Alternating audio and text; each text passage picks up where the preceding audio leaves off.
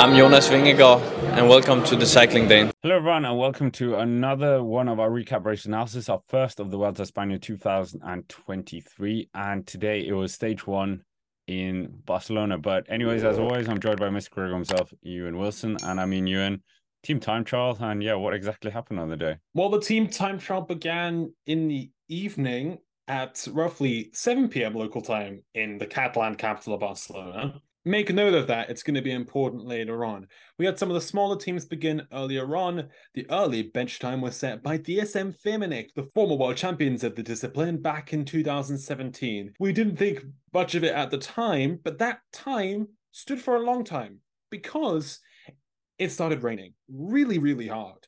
And that 7 p.m start time soon became 8 p.m soon became 8.30 it got very dark and very very wet. Lots of teams with sort of looking chaotic very pragmatic uh, cornering we saw some crashes particularly towards the well the, the, final corner we saw eddie dunbar kevin vogtland and ugo hofstetter crash there we saw Laurens de Plus come down in a nasty crash allegedly Vingegaard uh, had a puncture. We also know Pippo Ganna punctured as well on the course. Well, nobody toppled the time of DSM in the end, who went early on, that early bench time, led all the way through.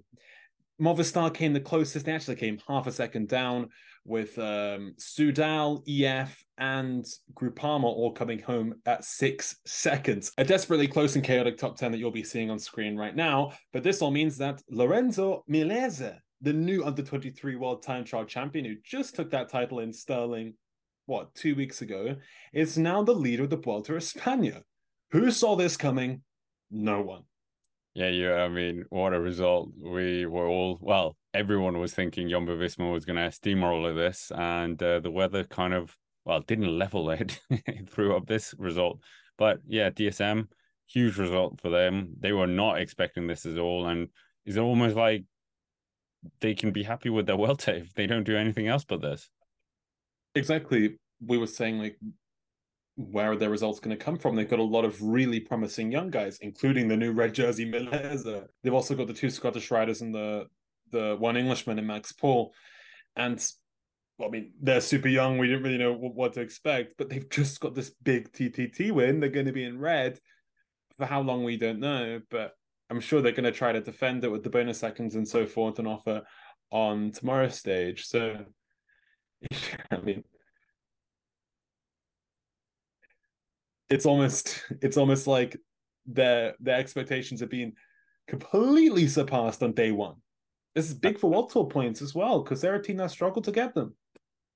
Yeah, what a result. I mean, uh, we might as well talk about the conditions. A great result for Movistar. They kind of, despite the adverse conditions of, yeah, like the rain was one thing, but also the darkness. Think how dangerous it is riding at 60k an hour with eight out of the riders on wet conditions on a very technical course. And Mr. Remco Evenepoel was quite furious at the end, and I think quite rightly so uh, rider safety here was yeah it wasn't like the course was lit up completely you were seeing flashes of like cameras all over the place blinding riders with the with the visors so quite a hostile environment for the first stage here for the the riders starting deeper into the stage? Yeah i'm sure they didn't plan for august in barcelona to be sort of wet but having a team time trial at 7 through 8:30 p.m really at this time of year? You're expecting it to be the evening. You can have a nice like golden hour time trial. Put it an hour before. It would have been nice. Like it was so dark even for us watching on television it was i, could, I couldn't pick out who the riders were in movistar for instance because i couldn't see their faces. For these riders have these visors on which are already shaded to have the, the the rain then all those lights not just the cameras also all the vehicles as well from the motorbikes and the team cars. It was just a mess you know? It's hard really to forgive it and i think this chaotic top 10 really reflects what was a, a as italians say casino kind of kind of stage i mean we were talking about jumbo last time ineos last time to remco to movistar etc um, yeah, are they going to be worried about this? It's quite a big chunk of time. Yeah, I mean, so UAE, I think, are the big losers here. Um, in terms of they've lost 37 seconds to DSM and Movistar. Enric Mas in himself is a big winner there with Movistar, but Jumbo there also lost 32 seconds. Bora at 28, they have Sasha Vlasov.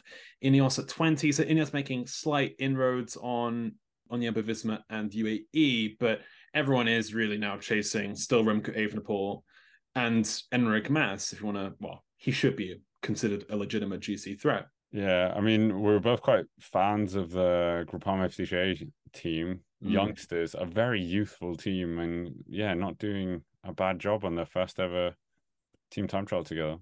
Yeah, fantastic. Six seconds down in the end. They benefited from like the drier conditions earlier on, but like Lenny Martinez, Romain Gregoire, two phenomenal talents. Really, really intrigued to see what they can bring later into this race. Do you think Remco is, is in a good position now? Is he going to be quite confident, even though with these adverse conditions and still taking time out of Jumbo, Ineos? He's he's got almost thirty seconds, and Ayuso Roglic and Vingegaard. With that, I'd be happy. Yeah, yeah, particularly exactly. Jumbo. Yeah, true, very true. Because on a dry day at three p.m., they'd be quite close. If anything, maybe Soudal would lose time on Jumbo. So for Remco to be thirty seconds up, it's a good sign of things also the fact that in, in those terrible conditions, they still gain time. I mean, last one, I guess, Laurens de Plus crashing. That's a huge, huge, well, not loss because he's still in the race, but you don't want any of your riders to crash. Top 10 finisher at the Giro. Very, very strong rider. And yeah, quite worrying for Ineos.